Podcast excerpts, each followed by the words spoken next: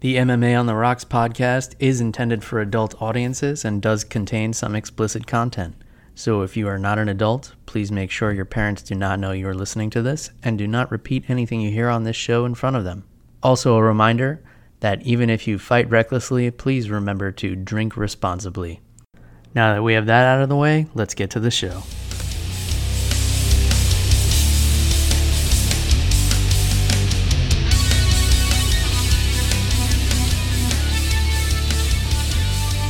All right, welcome to M M A on the Rocks, episode number thirty-two. Today's Sunday, January twenty-second. Back to the regular day of recording here. The last couple of weeks have been a little confusing because events have been on different days and things like that. But we had a, an exciting weekend of W W E, I mean uh, M M A. Sorry, a little Freudian slip there. And uh, I'm joined by Jeff the Animal Wilson to help uh, break down this Bellator one seventy card that took place last night out in Inglewood, California. How you feeling, Jeff? I am feeling a little sore because I started training jiu-jitsu again, but uh, I'm feeling a lot better than Chael Sonnen is on this Sunday. So, and I think you're definitely feeling better than uh, Brennan Ward is. I don't know. Did you catch that fight too? Oh yeah, dude, that fight delivered, man. Yeah, I feel bad. On paper, that was that was the most exciting fight on the entire card. So, what were you, what was your first impression of this Bellator card overall? Um, besides the Tito Ortiz and Chael Sonnen main event, I wasn't super excited. But after watching the first fight, I got super excited because the first fight really delivered. Uh, the two Derricks fought each other. Mm-hmm. Yeah. And then the second fight was a snooze. The third fight was a snooze. And then, um, who was it? Paul Daley? Yeah. And, uh... Brennan Ward. Brendan Ward, uh, woke me up again. Yeah. Uh, Yeah, but overall, I enjoyed the card. Thought it was good. Yeah, the card... See, Bellator took a, a few steps back, in my opinion, after this card. And I, I've been a, a Bellator advocate for a long time. I really think that it, it's healthy and important for the U F C to have some competition. And I felt like Bellator was making a lot of the right moves with a lot of the fighters they were signing. Um, but in terms of being... Uh, A credible M M A promotion, they definitely took a few huge leaps backwards yesterday. There was uh, definitely problems with the actual running of the event. So the, the timing was way off, and they had just too many fights on the card. They had eighteen fights on that card, which, you know, what are you doing? You got you got twenty-five fighters on your roster. Why? How do you even have eighteen fights in one night? You know, it, it was just way too many. And I was trying to watch the prelims, and all the fights were out of order on the website, so it was hard to tell who was fighting when.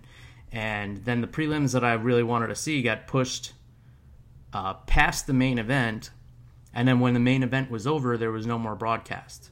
So Spike shut the event off, and Bellator's website was no longer streaming.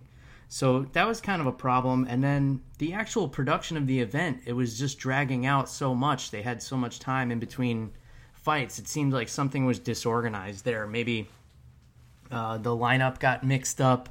Um, but, you know, something that you wouldn't expect from such a big company uh, that's done so many events and done them well, you wouldn't expect the timing to be so far off. And then just little things like... Uh, bringing in Chris Daughtry to sing the national anthem before the main event, I thought was very awkward and kind of... Yeah, that all looks weird. Yeah, I mean, no real M M A fan gives a shit about Chris Daughtry. Uh, so I, I don't know if that's just a ploy to bring in uh, more fans. Um, but, I mean, people who listen to Chris Daughtry, are, I don't really think want to watch a cage fight either. So... I don't really get that, and it was very obvious that Bellator was, and it may not be Bellator the company, it may be Viacom, which for those who don't know is the company that owns Spike T V and owns Bellator.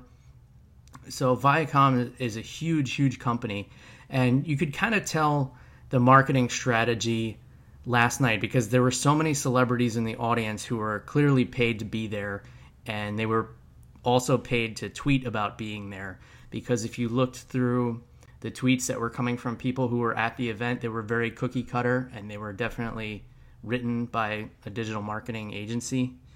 Um, so I, I don't really like that stuff. It, it's it's a little leaning a little bit too much towards the entertainment side, and I get it. Do, it does have to be sports entertainment, but uh, it was just a little bit too much for my taste, and I think for a lot of hardcore fans, they might feel the same way. And a lot of people were really confused by Chris Daughtry and and uh, everything like that, and the pace of the event. If you're used to watching M M A a lot, you could definitely tell that the pace was off. But um, yeah, so just just a little bit a little bit of a hot mess from Bellator. But some things that did go well, they did get a lot of attention. Uh, obviously, they had all those celebrities in attendance that were tweeting about being there. That does get them some positive media. And then there was great buildup for this fight. Uh, you know, Chael and Tito sold the fight. So uh, I'm sure their ratings are going to do probably between three and four million views, I would imagine. Um, I think the record for an M M A fight is somewhere in the six millions. Uh, and I think either Kimbo Slice did that, or it was when Ken Shamrock fought Royce Gracie. Uh, but a little bit of controversy from last night. So a lot of people seem to think that the main event was a quote-unquote work. Now, for those of you who are not pro wrestling fans, uh, obviously pro wrestling is fake. It's complete entertainment. There's no actual fighting going on. Those guys are incredible athletes, but they're not actually in competition. The matches are scripted, and their moves are choreographed, uh, and they call it a work, as opposed to a shoot, which would be an actual fight, which is what M M A is supposed to be. So the the fight ended very quickly, which is not a huge surprise. Chael Sonnen got tapped out, which is not a huge surprise either. I think he's been tapped out thirteen times in his career or so. He definitely has, you know, submission defense is definitely his his biggest weakness, and it always it always has been. That's just how the way his career has gone. But Um, there were some kind of funny things that went on during that fight, like when Chael had the front headlock and he was going for a Darce choke, and you kind of see Tito kind of subtly tap Chael's glove, and all of a sudden Chael changes position and basically just rolls over onto his back um, into a very lazy arm and guillotine that Tito just kind of waited out and hopped over, mounted Chael easily, uh, and then took his back, and he tapped him with more of a neck crank than a rear naked choke. And it, it was definitely uncomfortable. I think in my experience, I, I don't know about you, Jeff, but in my experience, the neck crank can be more painful than the choke sometimes, because when people get the choke in, it just feels like you're getting choked. But sometimes when they get that neck crank and you get a really strong guy and he's got his arm across your jaw, and if you if you bite down on your mouthpiece the wrong way, it feels like your jaw is going to explode inside your head. Have you ever felt that?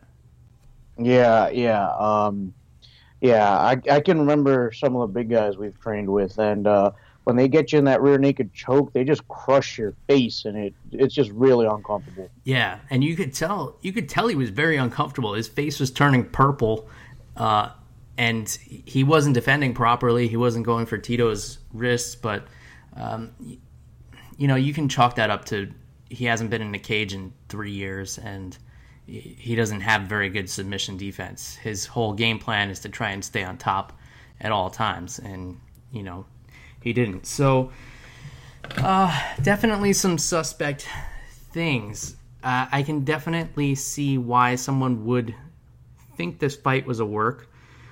Chael is Um, more so on the sports entertainment side, especially now, but he always has been.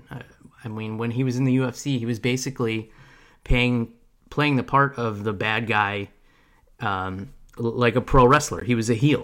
That was his whole gimmick. That's how he talked his way into title fights, um, because people wanted to see him fight. He was basically doing Conor McGregor before Conor McGregor was a superstar. So Chael kind of, you know, took that page out of the W W E playbook. And, um, you know, the the things that he says to sell fights, he's very clearly just, you know, playing playing a part. He's acting. He's so it, it's not too much of a stretch to believe that this was a setup. And it's not like Bellator hasn't been accused of this before. Obviously, when um, Ken Shamrock fought Kimbo Slice, a lot of people thought that fight was choreographed. Uh, when Royce Gracie fought Ken Shamrock, a lot of the same accusations there. Um, I don't know. I, it, it's hard to, it's hard to say, and I, I hate to say it too, but as much as I hate the fact that if it was a work, I, I hate that as a fan of mixed martial arts, but it is good for Bellator because it gets people talking, and you know, it gets people going back and watching and writing articles, and that will be good for them because then their P R metrics will be higher and they'll get more sponsors and they'll make more money, so they'll be able to pay fighters even more. So overall, it's a good thing, but it really makes me cringe at the thought that a fight could be staged. Uh, what are your thoughts on all this, Jeff? Did you notice any of these things while you're watching the fight? Did you think this fight could possibly be a work? And do you think that's good or bad for the sport? Yeah, um, I really noticed that Darscript uh, comment you made about uh, Tito tapping Chael's gloves, yeah. And then he just switches grip. I mean, it looked like he could have sunk that um, Darce choke in deeper and probably won with it because uh, the setup was really good. Yeah, and it it looked like on top, Chael Sonnen was was a better wrestler, but I mean, once he got on his back, and I mean, yeah, Tito Ortiz has a mean uh, ground and pound. He's got a good top game, but Chael Sonnen is also a high level wrestler. You know, mm-hmm. uh, and clearly when Tito went for his first takedown, Chael rolled him right over and got on top. Yeah. So it's not like it's not like Chael Sonnen hasn't been here before. Mm-hmm. Uh, so the whole thing was really strange to me. Um, I really wasn't excited by that main event. I also didn't like that after when uh, the ref tried to break up Um, Tito Ortiz's choke, he he held on to it longer than he should have. Right, that's a good point. Yeah, I forgot to mention that. And he even said in the post-fight press conference, um, he's like, I didn't want to believe it was over. He started making up some bullshit story, and then he w- then he just said, came out and admitted, he was like, you know, I have ill will towards this guy. He said stuff about my family. So it's like, okay, you basically just admitted that you you held a choke longer than you should have, and and you're an asshole. Yeah, yeah.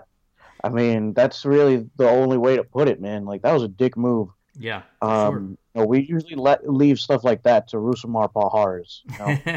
Yeah, uh-huh. I mean, that that's definitely his his M O. Um, for, for those of you who don't know, Rusumar Pahar has been kicked out of several um, fight organizations for holding on to submissions too long. Have you ever seen the, the Joe Lozon video of him breaking down... Um, Paul Harris's uh, submissions? I have not. He he basically takes six of his submissions and he, he puts a timer on and he tells you exactly how long he held it too long, and then he shows six of his own fights and and shows how quickly he lets go when a guy taps out. And the the ending of the video is, so basically Paul Harris is a dick. Yeah. Which, um, which is a fair conclusion, but he goes through like oh, this whole scientific explanation, and then the result is like, so basically he's a dick. Yeah, um, yeah so I, I don't I don't want to believe that uh, this could happen, but um, you know, given the the marketing background and and understanding P R and how to build a business and things like that, Um, it it definitely could have happened, and Chael Sonnen is kind of the, the person, the perfect person to pull it off. It, it could have been a work without Tito Ortiz even knowing it was a work, you know. Uh, so he he may not have even been in on it. So Chael could have thrown the fight and kind of let Ch- Tito choke him out. But you know, at, at the same time, there are plenty of arguments. Um.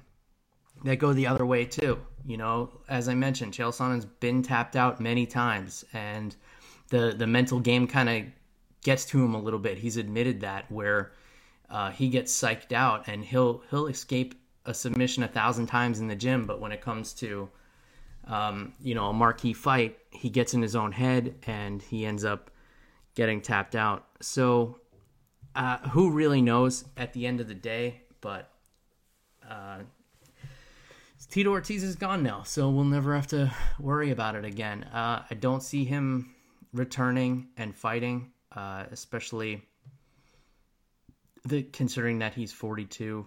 Um, and if if this fight, whether or not this fight was fixed, I don't think it affects Chael Sonnen's career. I think he's definitely going to continue fighting. He has a six-fight deal with Bellator, so this was only the first fight on it.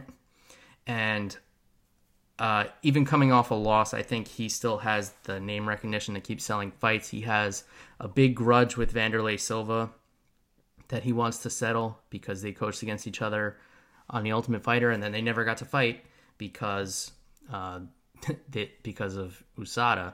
They, they were two of the first ones that started getting tested by them, and the infamous incident of Vanderlei Silva running away from the U S A D A agent trying to test him and getting banned for life from M M A and, th- and that whole mess. Um, Dude, I can just picture, I'm sorry to start laughing, but I can just picture no, it's funny. Vanderlei Silva running away with his dick in his hand. Like, no! Yeah. Just, well, it's just a funny image. Actually, that, that's not too far off because I've heard Chael talk about it. He said he was training Uh, at the M G M Grand, and this was when U S A D A first came around, so the fighters didn't really know what it was, and this guy basically like pulled him in a closet and told him to take his dick out, and um, l- luckily it was U S A D A. he's, he's like, this guy, this guy pulled me in a janitor's closet, he made me strip down naked, and uh, he started sticking needles in me. and, it, and I asked him for identification and he refused. Now, I don't know how, how much that story is embellished, but imagine somebody trying to do that to, to Vanderlei Silva, who doesn't have the greatest English, and, and they're trying to force him into a closet and take his pants off. I, I would imagine he, he did go running. Yeah, that dude, that's just funny. So there's still a chance that Chael Sonnen got pricked by a complete stranger. Yeah. Like, yeah. Unconfirmed. Unconfirmed well, it, if that was actually a U S A D A agent. Yeah, there could, well, except that he tested, he did test positive. So maybe that stranger was also a good Samaritan. And they, they they turned over the blood sample to. um, but he did. I think he faced a two-year suspension for that, and um, it was kind of a strange situation because he was technically still under contract with the U F C, and then all of a sudden, um, you know, a couple of years go by, and he he shows up with Bellator, but. Um, I think there's definitely a lot of marketing that can be done. I think I, I don't want to say one way or the other whether or not that fight was fake. Um, I, I don't want to believe it. There is a lot of evidence that suggests it was, and it definitely makes sense, but I don't want to say one way or the other. I think the way to tell is if Fedor comes back and beats Matt Mitrione convincingly, uh, then Bellator's staging fights. Um, because yeah, yeah, I, I think so because uh, I, I mean you saw Fedor's last fight uh, against you know a guy who who's just been like a mid level guy and he almost he almost killed him and that the decision had to be overturned because um you know it was a fucked up decision but um yeah I mean Mitrione is one of the top heavyweights in the world I think right now still. And if Fedor comes in and just smokes him, uh, that's a that's a red flag, and I think that'll be the way to tell that that they're uh, they're setting up main events here and they're trying to to uh, pull a fast one. But I don't know, I you know may just be conspiracy theories. It, it, it's easy to jump on board with something once the idea is in your head, and it's easy to run with it. Um, so, you know, let's not get carried away. And I also don't want to take away from the other, um, really great fights that were on this card, like the co-main event with Paul Daley and Brennan Ward, which was an awesome fight. Uh, even before the finish, it, it looked like Brennan Ward was kind of controlling or Brennan Ward, sorry, was controlling the fight. Uh, he did use his wrestling. He's a high level wrestler. He did use his wrestling very well to mix things up and threw in a couple of takedowns on Paul Daley, even though he said he wasn't going to. And he was really controlling the stand-up, too. He landed some hard shots on Daley, a couple of jabs. It looks like uh, it looked like Daley may have uh, lost a step uh, from you know the last few times that I've seen him fight anyway. And uh, then Brennan had him clinched up against the cage, and Daley came with that spinning elbow and that that flying gazelle knee from three miles away uh, that landed and, and sent Ward out on the canvas. It, it was really one of the most spectacular finishes, uh, knockout finishes anyway, uh, in M M A, not just in Bellator, but it was really amazing how far away he was and how precisely he was able to land that knee. And um, so what was your reaction to this fight and to the finish, Jeff? Yeah, uh, the fight started off really well. It looked like things were going good for Brennan Ward. And then Paul Daley just came out of nowhere with that flying knee from the depths of hell. Yeah. Um, it, it was awesome fight. Uh, I really didn't know too much about these guys until you told me that it was going to be a slugfest. Mm-hmm. And um, even in uh, in the walkout, the Bellator announcers were saying, you know, if you're a fan of the craft of M M A and the technicality of it, yeah, and, you know, the precision of the techniques, this fight is not for you. yeah, uh, that's accurate. Well, in Brennan Ward's Brennan Ward's last fight was the fight against Saad Awad, where he was holding uh, Saad Awad against the cage, and Awad said to him, like, are you going to wrestle or are you going to fucking fight me? Or so, something like that. And Brennan Ward let him go, and they just started swinging at each other, and uh, Ward knocked him out. Uh, and then Paul Daley is is a notorious striker. He's got a ton of knockouts. He was probably most famous for getting kicked out of the U F C. I don't know if you remember this. Um, he fought Josh Koscheck in his last okay. fight in the U F C, and Koscheck held him down for three rounds and was talking shit in his ear the, the entire fight. And at the end of the third round, Koscheck lets him up, and Paul Daley goes across the ring and punched him in the face uh, after the fight was over. So oh. Dana White freaked out, and he said, Paul Daley will never fight in the U F C again. And he went out, and he went on a tear, and he, he put together a fight resume that would have gotten people, a lot of people, back into the U F C. But um, yeah, he's he's banned for life. So I guess Dana um, meant what he said. And there were there were rumors that that Koscheck was coming over to Bellator, but he's on like a fifty fight losing streak. So I don't know if that's the best idea for him to get in there with Paul Daley. But um, yeah. So Paul Daley, oh. one of the most uh, dynamic strikers in M M A right now. And like I said, it looked like he had lost a step uh, in the beginning of that fight, but maybe he was just wasn't loose, or, you know, didn't have a good warm up or something, or he was just, you know, deer in headlights a little bit. But that knee was spectacular. The way he just jumped across the cage and landed it perfectly. And uh, Brendan Ward had to be take. I keep saying Brendan, but it's actually Brennan. And uh, he had to be taken out on a stretcher and taken to the hospital, and he had a huge, deep gash on his cheek. Uh, I don't know if you saw the post uh, pictures of that, but it was pretty gruesome. And uh, something else that was gruesome was the performance in the fight before that between Hisaki Kato and Ralek Gracie. Um, did you catch this one, Jeff? No, and thank goodness I did not. Yeah, you're better off. Literally nothing happened the entire fight. Uh, Ralek came out and threw a couple of push kicks, and that was it. They just basically looked at each other for two rounds. Uh, Kato landed a couple of shots on Gracie, and at the end of the third round, Ralek Gracie was able to mount him, but um, you know, he just wasn't attacking. And here's... Here's the story with Ralek Gracie. He started the Metamoris grappling competitions and supposedly just went bankrupt and wasn't even able to pay some of the fighters who competed in it. It was it was um it was kind of fucked up because these fighters, you know, competed and went out there and, and participated in this grappling event, and they didn't get paid. Uh, so the rumor is that he's only fighting to get himself out of bankruptcy. He hasn't fought professionally since two thousand ten, so seven-year layoff, and then they just stick him in there.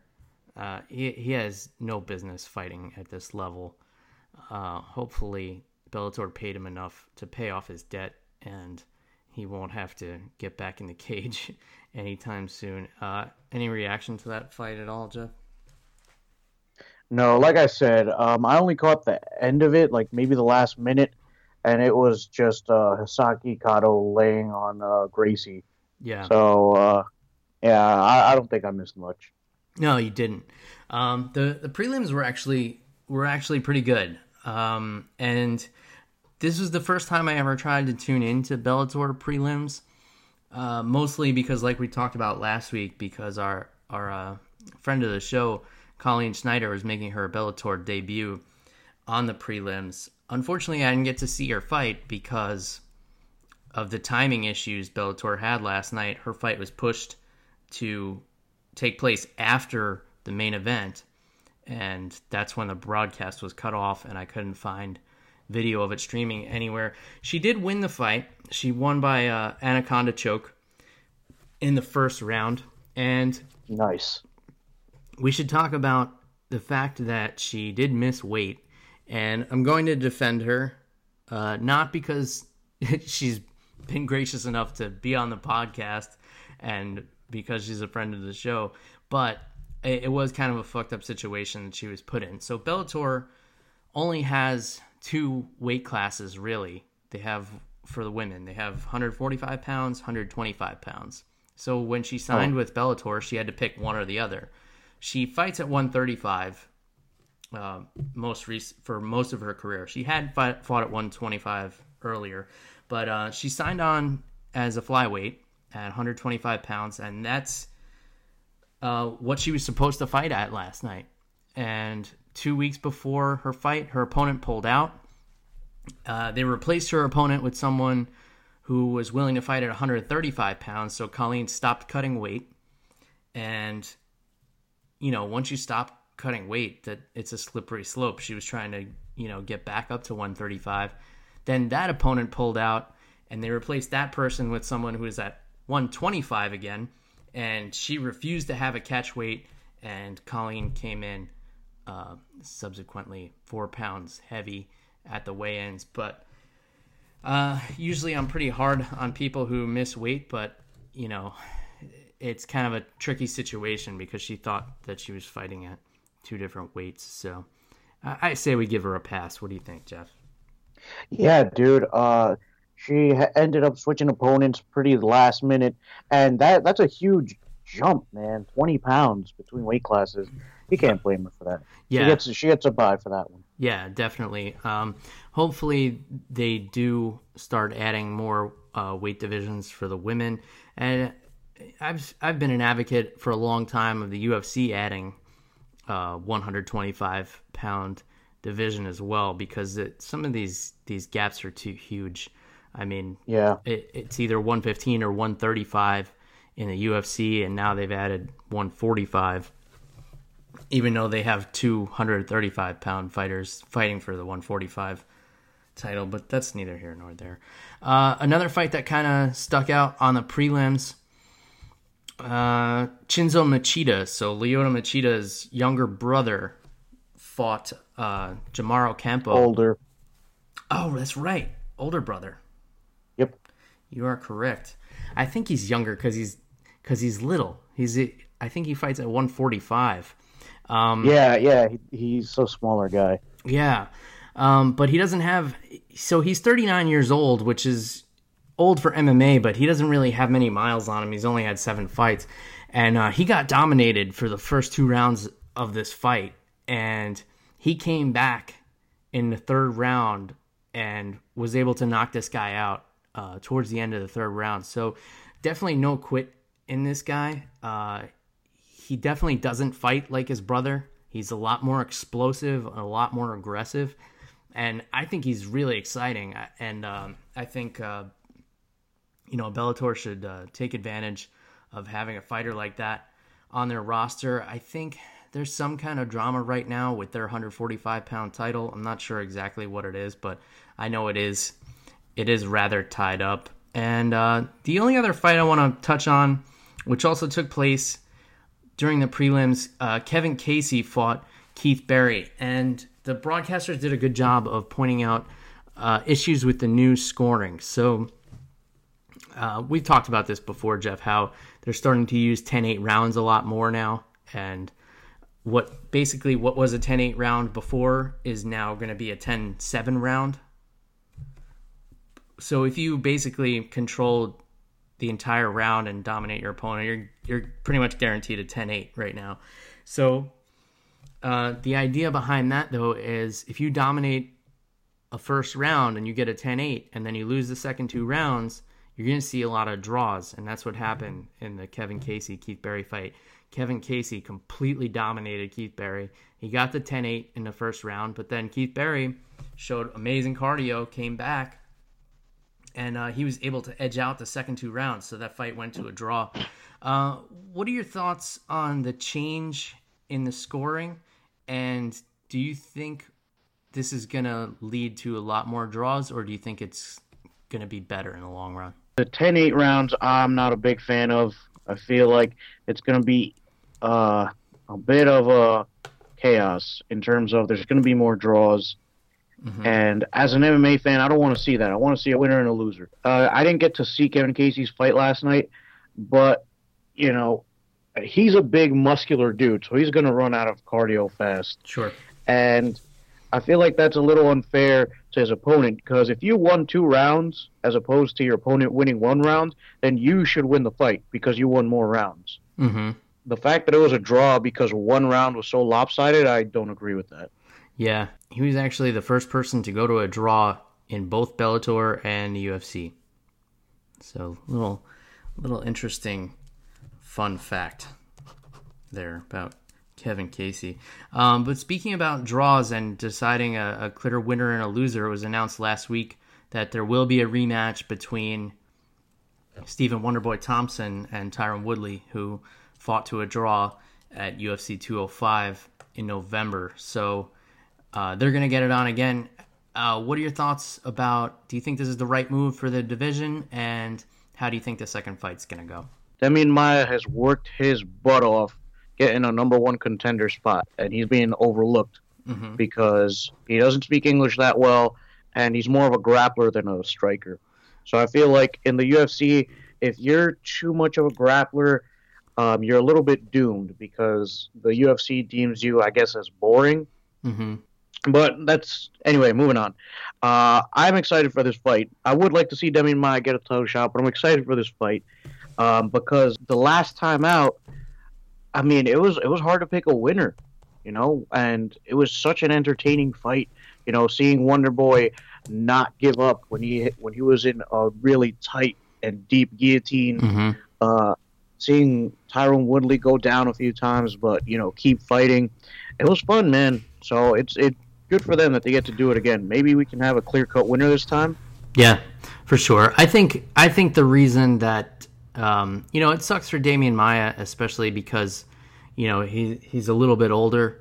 So, you know, the clock's running out for him to become the champion. But I think the fact that it was a draw, uh, you, you have to you have to run this one back, because, you know, we didn't we didn't really have a winner. So, and, um, you know, Tyron Woodley was complaining and saying he's disrespected as a champion. He doesn't make as much money, and he was going on and on. But it it's like, you know, the judges made a decision. You didn't defend the title, so just go out there and beat the guy. If you want to be respected, then, you know, go and, and win the fight, because you didn't win it last time.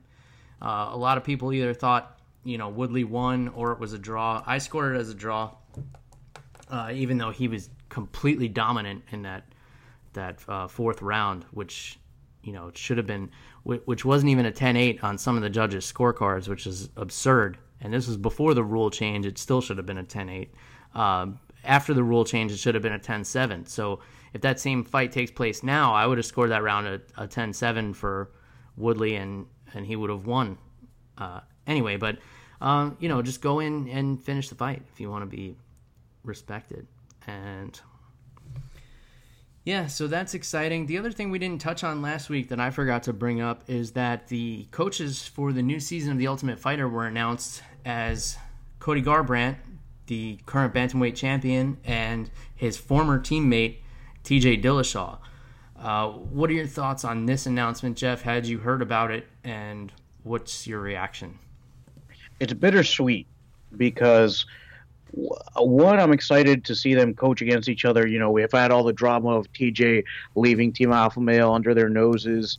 Sure. Um, Dwayne Bang Ludwig kind of stealing him away from that camp. Mm-hmm. But also, I feel like I'm getting blue-balled here, Bill, because I wanted this fight to happen sooner rather than later.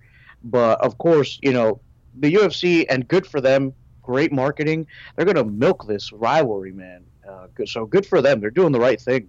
Yeah, I really think that this could be a revival for The Ultimate Fighter because, I, I mean, you know, it just got a little dry. And I think it got to be a little bit oversaturated. And a lot of people were talking about this, how when the first Ultimate Fighter came out, it was a big deal because, you know, the U F C was still only doing five events a year at the time. So when you got a dose of M M A once a week, uh, that was awesome. I remember watching that season and, and getting so hooked on it. And I think for a lot of people, it made them fans. Um, because it, it humanized a lot of these guys. Uh, you know, a lot of people might have been of the opinion that they're all just barbarians that get in a cage and beat each other's brains out, but you get to see a little bit of the backstory and a little bit of the drama, and it it hooks people in, and and then you get it's like any reality television show except the guys actually fight at the end of the episode. So it it, it beats the hell out of any reality show. For me, I would still rather watch that over any other form of reality T V. Um, but, you know, it just, it did get to be a little bit too much, especially when the U F C started doing, you know, one and two events a month. I think they're up to fifty-three events for the year, something like that. Uh, so that's including all the fight nights and everything like that. So throw an Ultimate Fighter on top of that, and it's a lot to keep up with, especially if you follow other sports or you have a job or a family or any of the above. Uh, it's definitely a lot of content, but I think this will be good to reinvigorate The Ultimate Fighter. And it seems like an interesting season, too, because they're bringing back guys who had previously been on the show, and they're also bringing in one current U F C welterweight who's, I guess, currently under contract, but he's going to compete on the show as well. So it's going to be welterweights, Um, coached by T J Dillashaw and Cody Garbrandt, and I think it'll be pretty good. Any uh, any thoughts on the added information there? Yeah, I'm excited, man. Uh, I, I like how you're approaching it, how it's going to be a revival for The Ultimate Fighter. And yeah, you know, aside from the new fighters coming in, uh, you know, I want to see what happens between the camps, you know? Mm-hmm. It's gonna it's gonna be fun to watch. It's like you said, it's like a reality T V show, but you know everybody gets to fight at the end. So you know it's gonna be good. It's gonna be fun to watch. Yeah, definitely. And uh, uh, something else that'll be fun to watch is the card next week, which uh, we broke down on the last episode. So if you want to hear our thoughts on some of these fights, go back and listen to episode thirty-one. So it's a fight night in Denver that's headlined by Valentina Shevchenko and Juliana Pena, which should be a title eliminator for the women's bantamweight division. And then, of course, Cowboy Cerrone, Jorge Masvidal, Andrei Arlovsky, and Francis Ngannou should be an awesome fight. Alex Caceres and Jason Knight, uh, Sam Alvey and Nate Marquardt. And uh, the sleeper fight on the card, which I don't know, I don't remember if we touched on or not, but uh, it's just the second fight on the card, which is kind of amazing to me. Rafael Assunção is fighting Aljamain Sterling. Um, and I, I don't understand why this is so low down on the card. Maybe it's going to be like the Fight Pass p- premier fight, or, you know, the, what, what they've been doing to build up the Fight Pass, uh, Fight Pass platform. But w- what are your thoughts on this fight, Jeff? Oh, it's going to be a barn burner, man. Uh, Rafael Assunção, I believe he won his last fight after having lost to T J Dillashaw. Um, and Aljamain Ster- Sterling, always a fun fighter to watch, the Funk Master.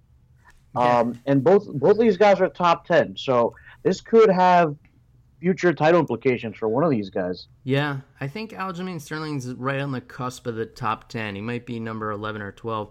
Uh, Assunção actually hasn't fought since losing to T J Dillashaw, But, uh, you know, before that, he was on quite a tear, a seven-fight win streak, I believe. So, um, yeah, I think it's a really exciting fight. Um, Aljamain Sterling's twelve and one. I think he's a really strong prospect. He comes out of Matt Serra's gym out in Long Island. Uh, he did lose his last fight to Brian Caraway, but it, it was a split decision, and it, it was a really, really close fight. And obviously, Brian Caraway's uh, kind of a top contender himself. Um, so something else I wanted to tell you about, Jeff, today. I went to um, my favorite brewery in the area this morning, Barley Moe, which uh, you had a chance to visit while you were down here in Florida a couple of weeks ago. And they had their new spring ale on draft, and they also had six packs there. So it's called the Huntsman, and it's a red hoppy ale. So I'm I'm a big fan of red ales. I was a big uh, Killian's drinker in my my teenage years. uh, there was a, a local bar in my hometown, and they they had Killian's on draft, and I remember it. it not tasting like any other beer I've ever had at the time. So uh, I would I would equate the Huntsman to like a crisp Killian's. Definitely has more of a uh, craft taste to it.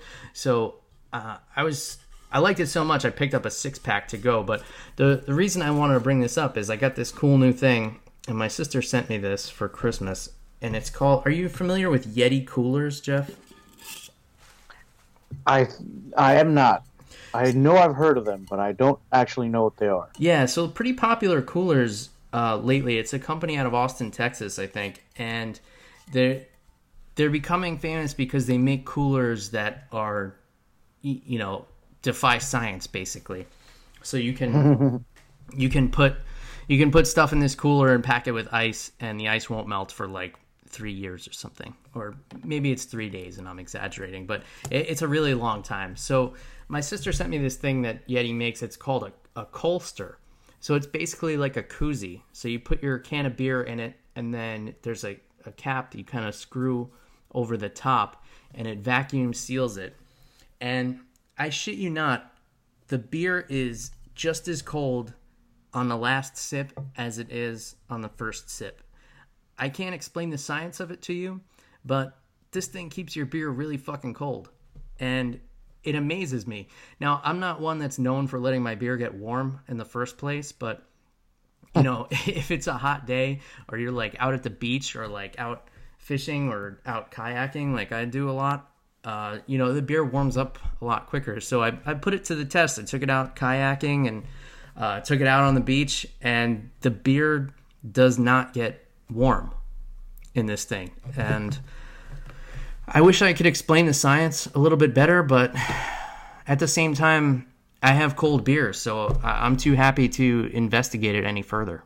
So uh, if you have a chance and you drink beer out of the can a lot, I definitely recommend picking up a Yeti Colster because these things are awesome. They also make like the tumblers, and I've I've talked to other people who have those, and they'll leave ice water in their hot car all day and uh, come back to it after a day of work or something, like if they forget it in their car, and there's still ice water in the tumbler. Like the ice doesn't melt, the water stays cold.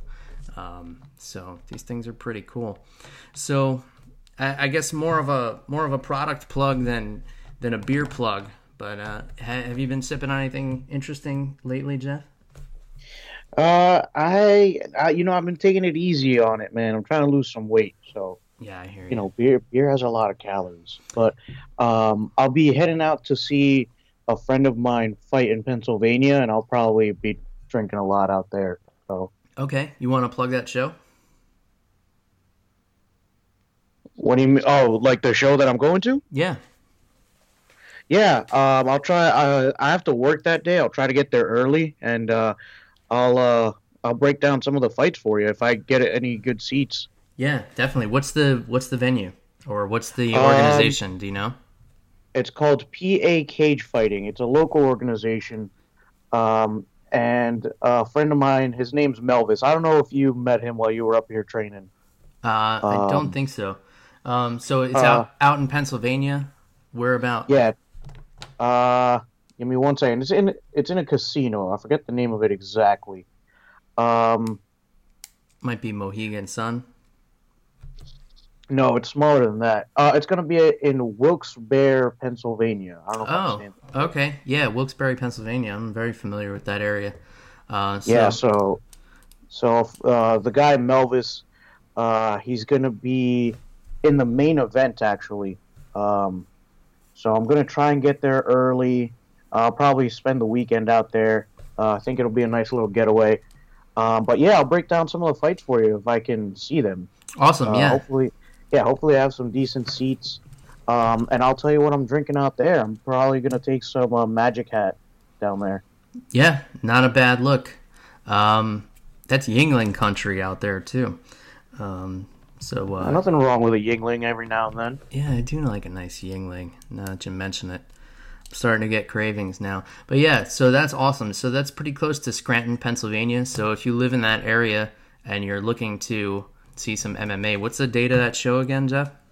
It's February seventeenth. It's going to be a Friday night. Should be fun. All right, Friday night, February seventeenth. It's awesome to see a lot of these uh, local shows popping up. I was actually watching a Titan F C event on U F C Fight Pass last night after uh, I finished watching the Bellator card. Uh, local guy from uh, Tampa was fighting on that card, and, and he picked up a victory. It was cool. It's um very small. It reminded me of like the old school U F C fight nights when they used to do them in the middle of the week in the in the tiny little arenas. Uh, so it gives you like that throwback feel, and then the, the guys are super hungry, so the fights are usually pretty good. They had uh, Kamaru Usman from the Ultimate Fighter doing commentary on it, and uh, he was he was kind of funny. Um, All right, uh, I think that pretty much wraps it up. So we got uh, Fight Night on Fox next week, Fight Night twenty-three from Denver, Colorado. So we'll be breaking that one down. Uh, anything else you want to get off your chest, Jeff? Uh, just one thing that I came across on Twitter the other day. Sure. Um, Rafael Dos Anjos, after uh, having lost his one fifty-five pound belt to Eddie Alvarez, and I believe he lost his last fight to uh, Tony Ferguson. Was it, Yeah, to Tony Ferguson. Mm-hmm. Uh, so he has decided to move up to one seventy pounds and try his luck as a welterweight. Yeah. Uh, Cowboy Cerrone's got to be like, fuck, can't get away from this guy. uh, yeah, but who knows, man? I mean, he's, Cowboy's been looking awesome at one seventy, so we'll yeah. have to wait and see.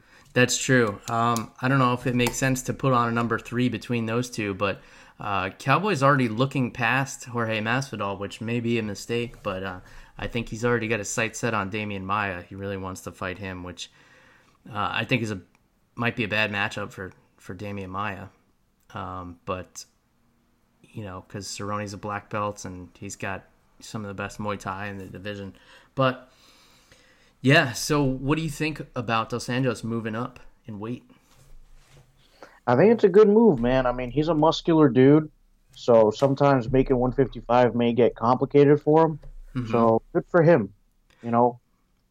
Yeah, uh, if he's having rough I, weight cuts, I know he's had trouble making weight in the past, and yeah. then he get, he's definitely gotten a lot bigger. And then it's always harder to lose weight uh, when you're older. So probably a good move for him. Yeah, I agree. Okay, um, so we covered Bellator. I, I did run a poll on Twitter. Uh, I asked if you guys thought uh, if the Tito Chael fight was fixed, and fifty-nine percent of you said yes, and the rest of you said no. So whatever side of the fence you're on, I always love to hear everybody's opinions on it. If you have any new information, please feel free to share it. If you have any new and interesting drink recipes or, or beers uh, you want us to check out, definitely let us know that, because we're always looking for recommendations. So let us know what you're thinking and drinking.